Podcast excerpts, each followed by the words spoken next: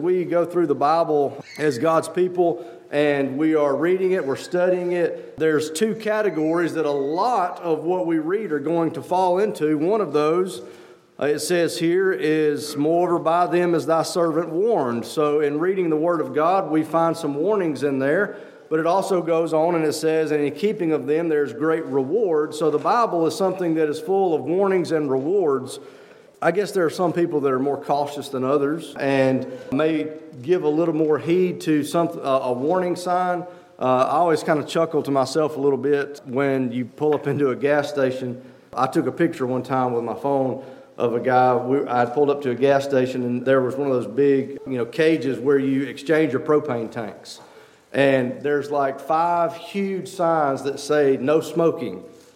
And he's sitting on a bucket leaned up against that cage and he's smoking. And, and, I, and I know it's probably 0% chance that something's ever going to happen to that in that situation, but this is a guy that just totally ignored the warning signs that were put up there. Uh, I've seen people sitting there pumping gas, and they've got the gas nozzle in one hand and a cigarette in the other hand. And even though the gas pump has a thousand signs that says "Don't smoke around the gas pumps," you know, I'm a little more cautious than that. But there are some people that are not.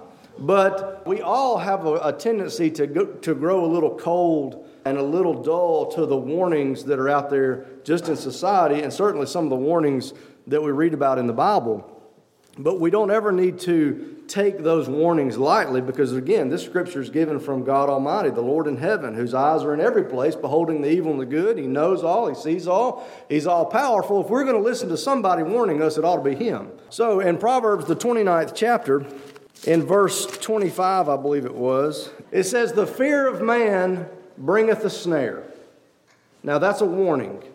We just told you that the Bible is full, full of warnings and rewards. The fear of man bringeth a snare. Now, what in, what in the world is a snare? It's a trap, but it's not just any trap, it's a certain type of trap. Uh, I've trapped some things uh, before, and I've got some traps that you can set out, and uh, as soon as whatever you're trying to catch triggers it, I mean, it's in an instant, they're a goner.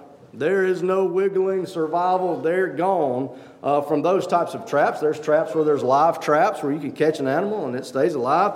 But a snare is a, a, a particularly interesting type of trap. A snare is simply just a loop of wire that connects back to itself, and then as a, an animal, you maybe put it on a little trail, like a, uh, for, to, if you're trying to catch a rabbit to survive, and an animal goes through that snare, and as it goes through the snare, it's, it's tied to itself very loosely. And as, it, and as that animal goes through that snare, that it will pull down tighter as it moves away from the snare. And it's got a little device on it that keeps that loop as it closes on that animal from backing up and, and, and uh, the animal escaping.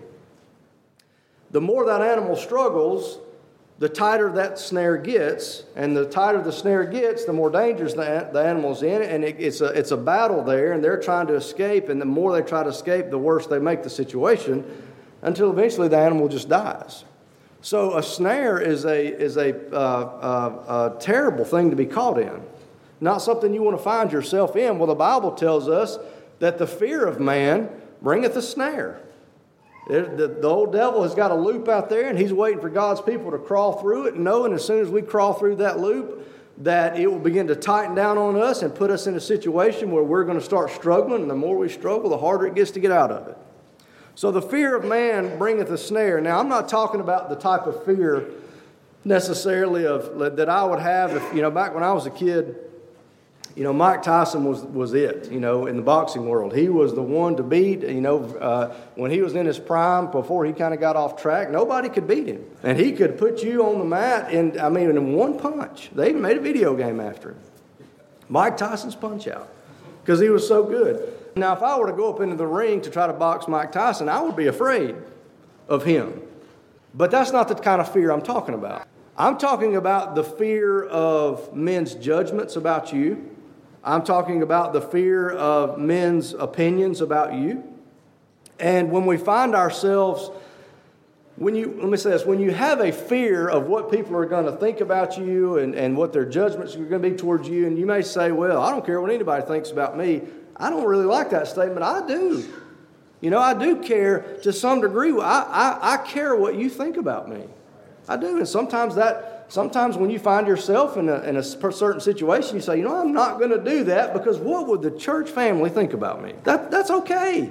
That's a, that's a good thing. But I'm talking, when you're talking about what people think about you, what happens is when you have a fear of what they're going to say about you, sometimes it will cause us to do things that we don't necessarily want to do. You'll find yourself maybe behaving in a certain way, talking with certain language, watching certain things, dressing certain ways that you don't really want to do.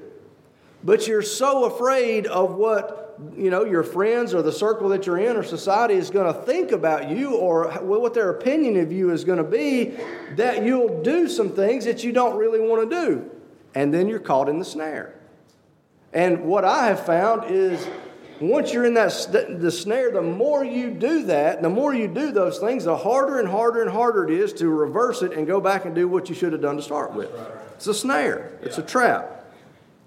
I think about in, in John the 12th chapter, there's a situation where there, uh, the, the, uh, the Lord has been preaching, so his apostles have been preaching, and you find that uh, there are some people, some, some pretty noble, high people, that are believing what they're saying. And the Bible says that they believed, but they would not confess because they were afraid of the Pharisees and they were afraid that they would be put out of the synagogue. And it says, because they they valued the fear of uh, they valued the opinions of men the praise of men more than they valued the opinions of god right. now listen we, we can throw stones at them but that, that we can be that way correct we can be that way where there's maybe something, a truth or a, a, conviction that we are having, but we refuse to stand on that conviction because we're afraid of what men might say, and we would rather men think highly of us than God think highly of us. That happens in John the 12th chapter. Now, I want to look this morning. To me, at, the, at, at one of the cases, there are many, but one of probably the best, in my opinion, the absolute best account in the Bible where we see how the fear of men affect a person and causes them to do something that they really don't want to do. Happens all the time, every day. And, and that's the account of Pilate. Now, listen, y'all may totally agree with me. You may stone me for saying this. But when I read the account of Pilate, I feel a great pity for him. I feel, uh, I, as I studied that this week and I read the accounts of Pilate, my stomach was almost turning thinking about Pilate. Now we can say, oh, how can you say that? He's the man that handed Jesus over to be crucified, blah, blah, blah. Listen, let's look at Pilate for just a little bit. And when I think of Pilate, I pity him. I feel sorry for him. I don't look at Pilate in the same way I look at Judas. Right. You know, Judas what, what, what is it? I guess maybe in legal terms, you know, you hear about crimes that, you know, with, with malice and forethought, meaning somebody premeditated this. They thought about this. Judas goes to the chief priest and he bargains with them. Hey, what will you give me if I give you Jesus? And they trade back and forth, and finally, for 30 pieces of silver, they say, If you give us Jesus, we give you 30 pieces of silver. That's premeditated right there. And it says in the Bible there, I believe it's in the book of Matthew, that from that point on, he sought opportunity to, to betray Jesus. That's, that's, that's different to me. Okay? Premeditated with malice and forethought and with a particular, I mean, a, a particular intent, he sought to give Jesus into the hands of the chief priest. But now Pilate to me is different. Did he do something terrible? Yes. But I want you to look at the struggle. Now, when you read the account of Pilate, all four Gospels record some part of the exchanges that, uh, that Jesus had with Pilate and Jesus had with the Jews. Well, it takes a little time to go through and look at all four of those accounts and kind of piece together a timeline of, of kind of what happened. If you just read the book of Mark, you're going to get a, a, small picture. If you read just the book of Luke, you'll get a, maybe a little more picture. But if you read them all and put them together, you get a, a, complete picture, as complete as the Lord wanted us to have anyway. One of the reasons is that I pity that I pity Pilate and I feel sorry for him, and I see a lot of myself in Pilate, um, was that Pilate was just doing his regular thing on a regular day. Pilate was not out to get the Lord. The Lord was not in his crosshairs. He had not gone to the chief priest to negotiate. Pilate's just doing his thing. And then all of a sudden, a mob shows up at his door. Now, think about that. Pilate is the governor of Judea at the time. All of a sudden, a mob shows up at Pilate's door. They've got this man, Jesus, who I'm sure he'd heard of. And they bring him to Pilate. Now, the crowd begins to beckon to, uh, to uh, the crowd beckons to Pilate, you need to do something here. You've got to intervene. You see, the Jews did, did not have a sovereignty when it came to their legal system. They were under, uh, they, they had a legal system within, their, within themselves, but it was trumped by the Roman legal system. And so they do not have the power and the authority to put Jesus to death. So they go to Pilate, who does have that authority, and they begin to accuse Jesus of, of some things, uh, really anything they could think of. Oh, he doesn't pay tribute to Caesar. Oh, he's blasphemous. Oh, he's made himself the Son of God. Oh, he does this. Oh, he's trying to blah, blah, blah. They're trying to make all these things up. So when Pilate initially hears this, Pilate says, Listen, handle this yourselves. You know, you're Jews. You've got your own little legal system amongst yourselves. Just handle this yourselves. Why are you bothering me with it? That's, that's Pilate's first response. He tells them, just handle it yourself.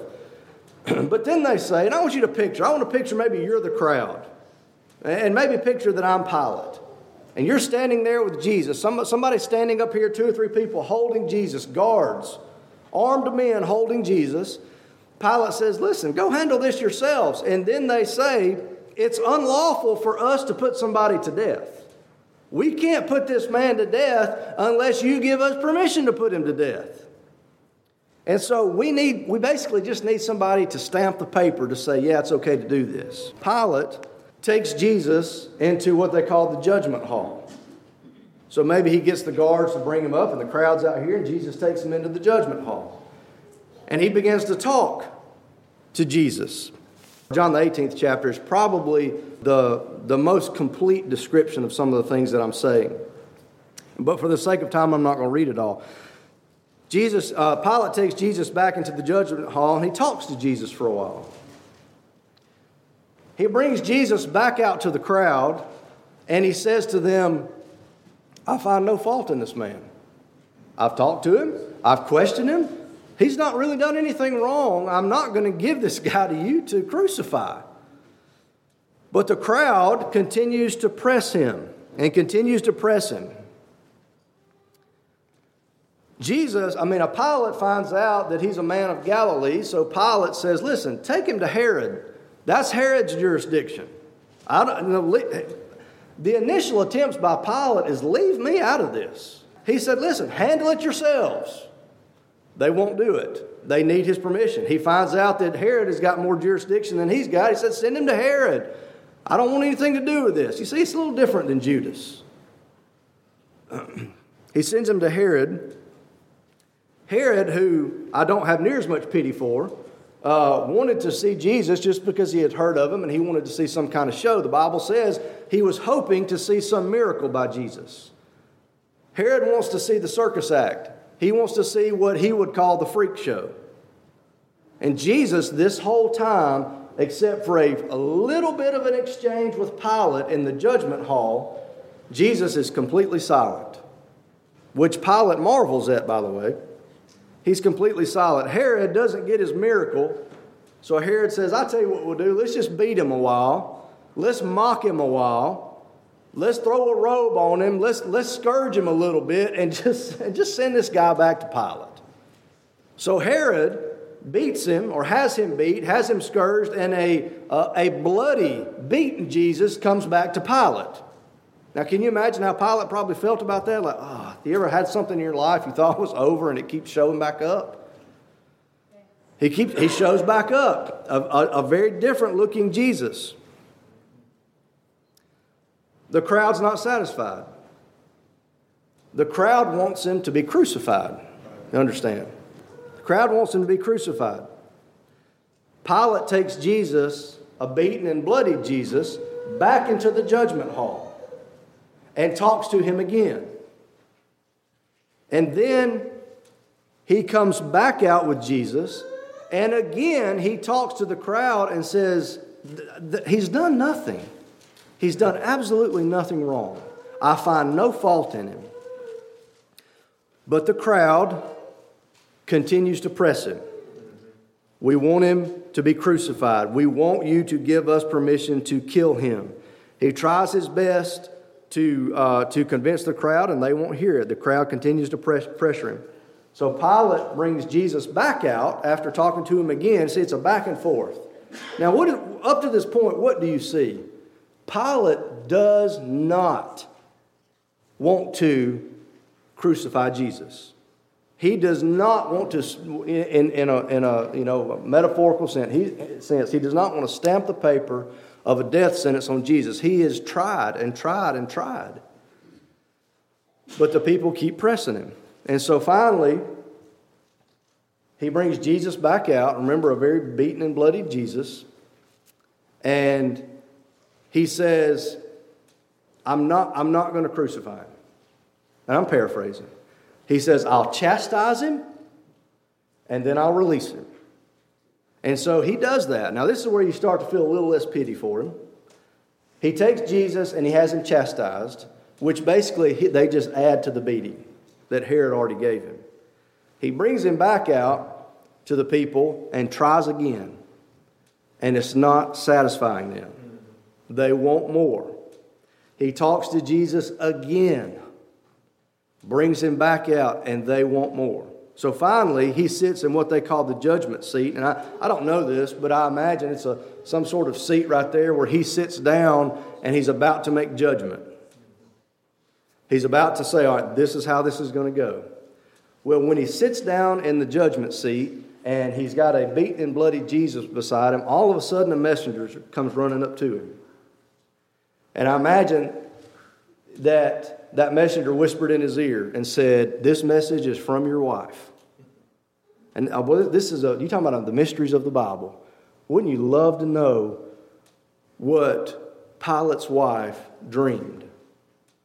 Because she says, I have suffered many things this night because of this man. Have nothing to do, and she says this, with this just man. God, even in the dreams of Pilate's wife, was professing that this is an innocent man to her. And she sends word to Pilate, says, You better not have anything to do with this man. He is a just man. And so Pilate did what any smart husband would do. He gets back up and he tries again. And, and it's, it's interesting you know, you, you ask me, you know, my, my, none of our jobs, okay, none of our jobs is to go out and try to determine who is and isn't a child of God. But the Bible says you'll know them by their fruits. Now, we can argue all day long whether Pilate was a child of God or not, but brothers and sisters, there are some things that he says and the Bible records that I really got to think he was. Because the Bible says in one time when one, one, of the, one of the people in the crowd, they shouted out, he said he was the king of the Jews, the Son of God. It said from that moment on, he sought even harder to release him. When he heard that, something stirred inside of Pilate. So his wife comes to him. Pilate stands up. He tries once again, and they won't have him. This is what Pilate does. This, again, is where your pity begins to, to fade a little bit. Pilate stands up, and it says in Mark 15 15, it says, and he being willing to content the people, he gave him over to them to be crucified. But before he did, he stands up, he takes a bowl of water, he washes his hands, and he says, This man is innocent, and I am innocent of his blood. And the Jews said this, and I, this, they don't even know what they're saying. But what, is, what do they say? When he washes his hands, says his, his blood's not on me. They say his blood is on us and our children. And amen. It was. They didn't even know what they were doing when they prophesied that his blood would cover the sins of all of God's people. But Pilate washes his hands and he stands back and he sends him over. In the meantime, once he hands him over, this is another thing that really stirs my spirit about Pilate. In the meantime, as he hands them over and they are taking Jesus to be crucified, Pilate goes and makes a sign. And Pilate makes a sign, and it's written in three different languages, and it says, The King of the Jews. And it says Pilate put it on the cross. Now, he may have had somebody do it, but he didn't say that. It says, it says Pilate put the sign on the cross. And when the Jews saw it, they said, No, no, no, no. Put on there that this man said he was the king of the Jews. And Pilate said, What I've written, I've written. This man's going to go on the cross, and he is going to have his true title held above him as he suffers and dies. Now, you don't have to pity Pilate. I do. I do, and I see way too much of mankind in Pilate. Maybe on a much smaller scale. During all that time, as you know very well, that their custom was to release one of the prisoners. And so there was a murderer named Barabbas, and they, the crowd would rather have Barabbas back among their ranks, roaming their streets, than they would have Jesus. And so Pilate gives them all that and he nails the title to the cross. Why? Why did Pilate do all of that? The Bible says because he was willing to content the people. The fear of man bringeth a snare. And Pilate found himself in a terrible snare. Maybe Pilate lacked a little bit of backbone. Maybe Pilate was thinking, oh, I got to get reelected. And here's 80% of the population out here. I don't know what, what exactly Pilate was thinking, but I know this Pilate didn't want to give Jesus up to be crucified. There is no other conclusion that I can come to studying those four Gospels other than Pilate did not want to do this. But he did it. Why? Because he was afraid of the people. He was afraid of their opinion of him. He was afraid of their judgment upon him. He was afraid of maybe not being reelected. He was afraid of losing his lifestyle. He was afraid of his uh, position in society. He was afraid of all the different things that are really just going on in the minds of people. And that's what happened to Pilate. Now, does that transfer to today? Absolutely, yes, it transfers to today. I got to be very quick in the last couple minutes here.